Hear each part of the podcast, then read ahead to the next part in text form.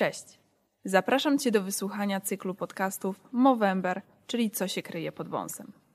Poświęcony on jest tematyce nowotworów prostaty i jąder. Ta audycja to inicjatywa członków Polskiego Towarzystwa Studentów Farmacji Oddział Białystok. Ja nazywam się Martyna Laszkiewicz i mam przyjemność poprowadzić te rozmowy. Moim pierwszym gościem, którego mam przyjemność zapowiedzieć, jest pani magister Sara Pączek, doktorantka w Zakładzie Diagnostyki Biochemicznej Uniwersytetu Medycznego w Białymstoku. Dzień dobry. Dzień dobry. Dziękuję serdecznie za przyjęcie naszego zaproszenia. Dziękuję za zaproszenie. Tytuł naszego spotkania to Nowotwory męskie okiem diagnosty zasady skutecznej profilaktyki. Natomiast zanim przejdziemy do sedna naszej dzisiejszej rozmowy, bardzo chciałabym, abyśmy na wstępie wyjaśniły sobie dwa pojęcia, a mianowicie nowotwór i rak. Jaka jest między nimi różnica i czy możemy używać tych określeń zamiennie? Rak jest to nowotwór wywodzący się z komórek nabłonkowych. Pozostałe nowotwory oczywiście wywodzą się z e, innych komórek, czyli nienabłonkowych. Potocznie rzeczywiście te dwa sformułowania są używane zamiennie, niemniej e, prawidłowo jednak terminologia medyczna je rozgranicza. Tutaj na przykład możemy podać za przykład ewentualnie mm, sformułowanie rak mózgu. Coś takiego nie powinno mieć miejsca ze względu na to, że w mózgu nie mamy komórek nabłonkowych. Stąd prawidłowo powinniśmy mówić nowotwór mózgu. E, na wstępie chciałabym jeszcze porozmawiać trochę o epidemiologii nowotworów, zarówno prostaty, jak i jąder, co pozwoli nam trochę na, nakreślić tę skalę problemu. E, statystyki pokazują, że w Polsce nowotwory gruczołu krokowego są drugą co do częstości przyczyną choroby nowotworowej u mężczyzn, stanowiąc tym samym ponad 13% zachorowań. Jak to wygląda na tle innych nowotworów? Czy te 13% to jest rzeczywiście dużo? Gdy bierzemy pod uwagę same 13%, może nam się wydawać, że to jest niewielki odsetek. Natomiast jak już spróbujemy podejść do tego mm, z innej strony, kiedy rak kruczołu krokowego jest tak naprawdę na drugim miejscu pod kątem zachorowalności czy też zgonów u mężczyzn, to jednak robi w tym momencie wrażenie. Mm, jeżeli mówimy tutaj na przykład o nowotworach jąder, to wiadomo, że te nowotwory są dużo rzadsze. One stanowią generalnie 1, 2, 3% nowotworów złośliwych wśród mężczyzn. Niemniej, gdy skategoryzujemy to trochę pod kątem wieku, to w momencie, kiedy mówimy tutaj o mężczyznach w wieku 20-40 lat, to praktycznie jest najczęstszy nowotwór. A jaką grupę wiekową najczęściej dotyka nowotwór prostaty? Podaje się, że ponad połowa chorych w momencie rozpoznania ma co najmniej 70 lat. Ale czy rzeczywiście ta choroba dotyka osoby starsze i ci młodsi mogą tak w cudzysłowie spać spokojnie? Mm, jeżeli mówimy o nowotworze prostaty, to tak naprawdę rzeczywiście szczyt zachorowań przypada generalnie rzecz biorąc na szóstą, siódmą dekadę życia. Mm, natomiast nie ukrywam, że ta granica diametralnie idzie w dół. E, tak naprawdę mężczyźni po 40 roku życia powinni co roku wykonywać na przykład oznaczenia markerów nowotworowych charakterystycznych dla mm, raka prostaty, czy wykonywać badanie per rectum. Niektórzy mężczyźni nawet jeszcze przed 40 rokiem życia, no niestety dostają rozpoznanie raka prostaty. A z czego wynika trochę y, ta przesuwająca się tendencja y, zachorowań na raka prostaty w kierunku tych y, młodszych panów? Zgadzam się, że jednym z czynników ryzyka, jeżeli chodzi o raka prostaty, jest wiek. Natomiast bardzo często mają też ogromne znaczenie czynniki genetyczne, czyli w tym wypadku na przykład mutacja genu BRCA. Dodatkowo, no niestety, ale styl życia, tak? Tutaj wszelkie używki, brak aktywności fizycznej, nieodpowiednia dieta. E, myślę, że to ma największe znaczenie, ale nie tylko pod kątem samego nowotworu prostaty, ale też w ogóle chorób nowotworowych. Jakie są najczęstsze objawy nowotworów prostaty i jąder? Czy odczuwalne przez nas symptomy to już jest informacja o tym zaawansowanym stadium choroby? Mm, jeżeli mówimy o nowotworze prostaty, to najczęściej objawy dotyczą zmian w obrębie tego gruczołu, a także są związane z uciskiem na cewkę moczową, która przechodzi przez środek tego narządu. W związku z tym możemy spodziewać się w takim przypadku takich objawów jak uczucie niepełne wypróżnienia pęcherza, ewentualnie nocną potrzebę um, oddawania moczu, czyli tak zwaną nekturię. Może się pojawić na przykład skąpomocz, tak? Wiadomo, że jeżeli mm, dojdzie do przerzutów odległych czy do przerzutów na węzły chłonne, to w tym wypadku te objawy mogą być troszeczkę inne. Ewentualne zatrzymanie moczu może spowodować szereg innych objawów, takich jak na przykład ból przy oddawaniu moczu, trudności, dodatkowo może się pojawić krwiomocz. Jeżeli te stadium zaawansowania będzie mocniejsze, to może dojść nawet do jakiegoś obrzęku w okolicy krocza. Jeżeli mówimy natomiast o nowotworach jąder, to tutaj e, z objawami jest troszeczkę inaczej. Z reguły pierwszym takim symptomem jest powiększenie jąder, ale bezbolesne. Co więcej, e, może dojść do tego, że moszna na, po prostu nabiera jakiegoś koloru, tak? Zazwyczaj może być zaczerwieniona. Może być widoczna asymetria jąder. Dodatkowo może być uczucie takiego mm, powiedzmy sobie płynu, tak, że coś tam nam ciąży w tym jądrze, tak? Może być ogólny dyskomfort, może być ból. Czyli objawy nowotworów jąder są widoczne już często gołym okiem, dlatego ważne jest obserwowanie siebie i jakby o Jak tym najbardziej. mm, warto pamiętać. E, Dobrze, przejdźmy teraz trochę do diagnostyki laboratoryjnej pod kątem nowotworów męskich. Coraz więcej słyszymy o markerach nowotworowych jako elemencie skutecznej profilaktyki. Czym są i jakiej wiedzy nam dostarczają? Markery nowotworowe to są tak naprawdę takie substancje, które są produkowane zarówno przez nowotwór, ale też przez komórki zdrowe, ale pod wpływem nowotworu. No i wtedy oczywiście w znacznych ilościach. Generalnie rzecz biorąc, e, użyteczność markerów nowotworowych w wykrywaniu, w diagnozowaniu e, nowotworów w populacji ogólnej niestety jest mocno ograniczona. Niemniej, e, tak czy inaczej, są niesamowicie użyteczne w przypadku monitorowania pacjentów. Tutaj kwestia oceny efektywności leczenia, mm, czy to pierwotnego, czy uzupełniającego. Tutaj również e, mówimy o kwestii rokowania. A PSA, czyli swoisty antygen sterczowy. Z jakiego powodu właśnie on uznawany jest za jeden z najważniejszych markerów nowotworowych stercza? Przede wszystkim ze względu na jego swoistość narządową oraz dosyć wysoką czułość i swoistość diagnostyczną e, w przypadku pacjentów chorych na raka prostaty. A czy PSA nie jest przypadkiem takim zwodniczym markerem nowotworowym, kiedy właśnie to, co pani powiedziała, jest charakterystyczny dla narządu, prostaty, lecz często niespecyficzny dla choroby? W jakich innych dolegliwościach ten y, stężenie PSA może się zwiększyć? Nie, w żadnym wypadku nie jest to zwodniczy marker, y, ze względu na to, że tak naprawdę na podstawie wyniku stężenia markera nowotworowego my nie stawiamy diagnozy. To jest nasz, powiedzmy sobie, pomocnik.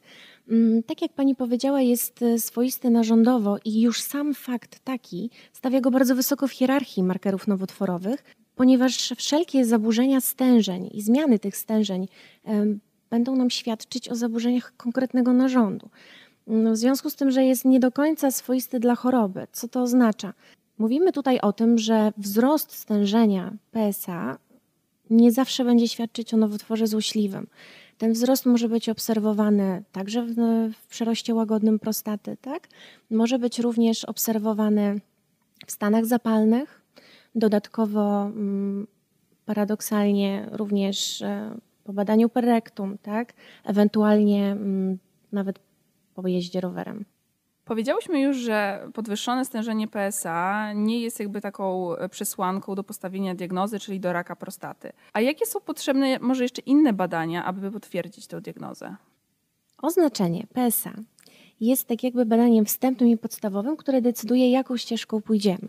E, Nieodłącznym elementem diagnostyki pacjenta jest również badanie per rectum.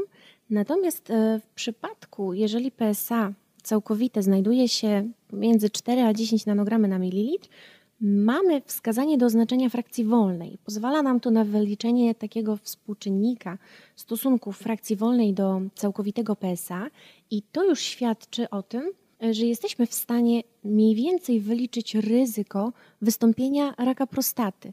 I to już ewidentnie pokazuje nam, czy taki pacjent powinien pójść na przykład na biopsję w celu potwierdzenia, bądź wystarczy, że wróci do standardowego schematu, czyli oznaczenie całkowitego PSA i badania per rectum raz do roku. A czy są jeszcze ewentualnie jakieś może inne markery nowotworowe w przypadku raka prostaty, które mają jakieś znaczenie użyteczne, czy raczej skupiamy się na tym PSA i badaniu per rectum? Generalnie PSA jest bardzo dobrym markerem. No możemy oznaczyć PAP. Dodatkowo oznacza się też tak zwaną gęstość PSA, tak? czyli tutaj stężenie PSA, ale też e, w stosunku do objętości gruczołu, ale wyliczane na podstawie badania USG. Natomiast myślę, że spokojnie w- przy wstępnej diagnostyce PSA jest bardzo dobrym markerem. O biomarkerach nowotworów jądra słyszy się, myślę, troszeczkę mniej. Które z nich mają duże znaczenie diagnostyczne? Słyszy się mniej, dlatego że e, biomarkery mm, nowotworów jąder tak naprawdę powinny być oznaczane z zleceniem lekarza. To on powinien zadecydować. Oznaczenie, żeby, żeby oznaczyć, tak naprawdę nie do końca ma sens. W tym wypadku, jeżeli mówimy o nowotworach jąder, bardzo często oznacza się beta-HCG, alfa-fetoproteiny, czyli AFP oraz LDH, czyli dehydrogenazę myczynową. Załóżmy taką hipotetyczną sytuację. Mężczyzna w wieku 40 lat chce oznaczyć poziom we krwi wszystkich ważnych markerów nowotworowych. Co może wchodzi w skład takiego podstawowego kompletu badań? Tak naprawdę proszę pamiętać o tym, że badania markerów nowotworowych nie są tak naprawdę podstawowym badaniem, bo podstawowe to morfologia, jakieś tam parametry biochemiczne. Markery to już wchodzimy troszeczkę o krok dalej. Natomiast jeżeli mówimy o takim 40-letnim mężczyźnie, to myślę, że na pewno musiałby oznaczyć PSA, Warto, żeby oznaczył również CEA, czyli antygen karcynoembrionalny. Warto, żeby oznaczył HCG czy też AFP. Wiem, że niektóre laboratoria w takim męskim pakiecie dodają na przykład CA199, który rzekomo jest e, pierwszego rzutu markerem na przykład w przypadku nowotworów trzustki.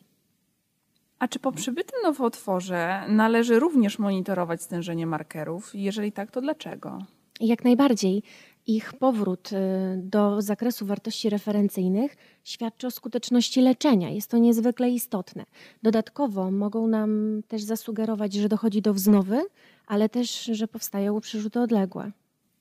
W świetle tego, co dotychczas już powiedziałyśmy, tak z Pani perspektywy, jakie największe trudności sprawia diagnostyka laboratoryjna nowotworów, w tym nowotworu prostaty i jąder?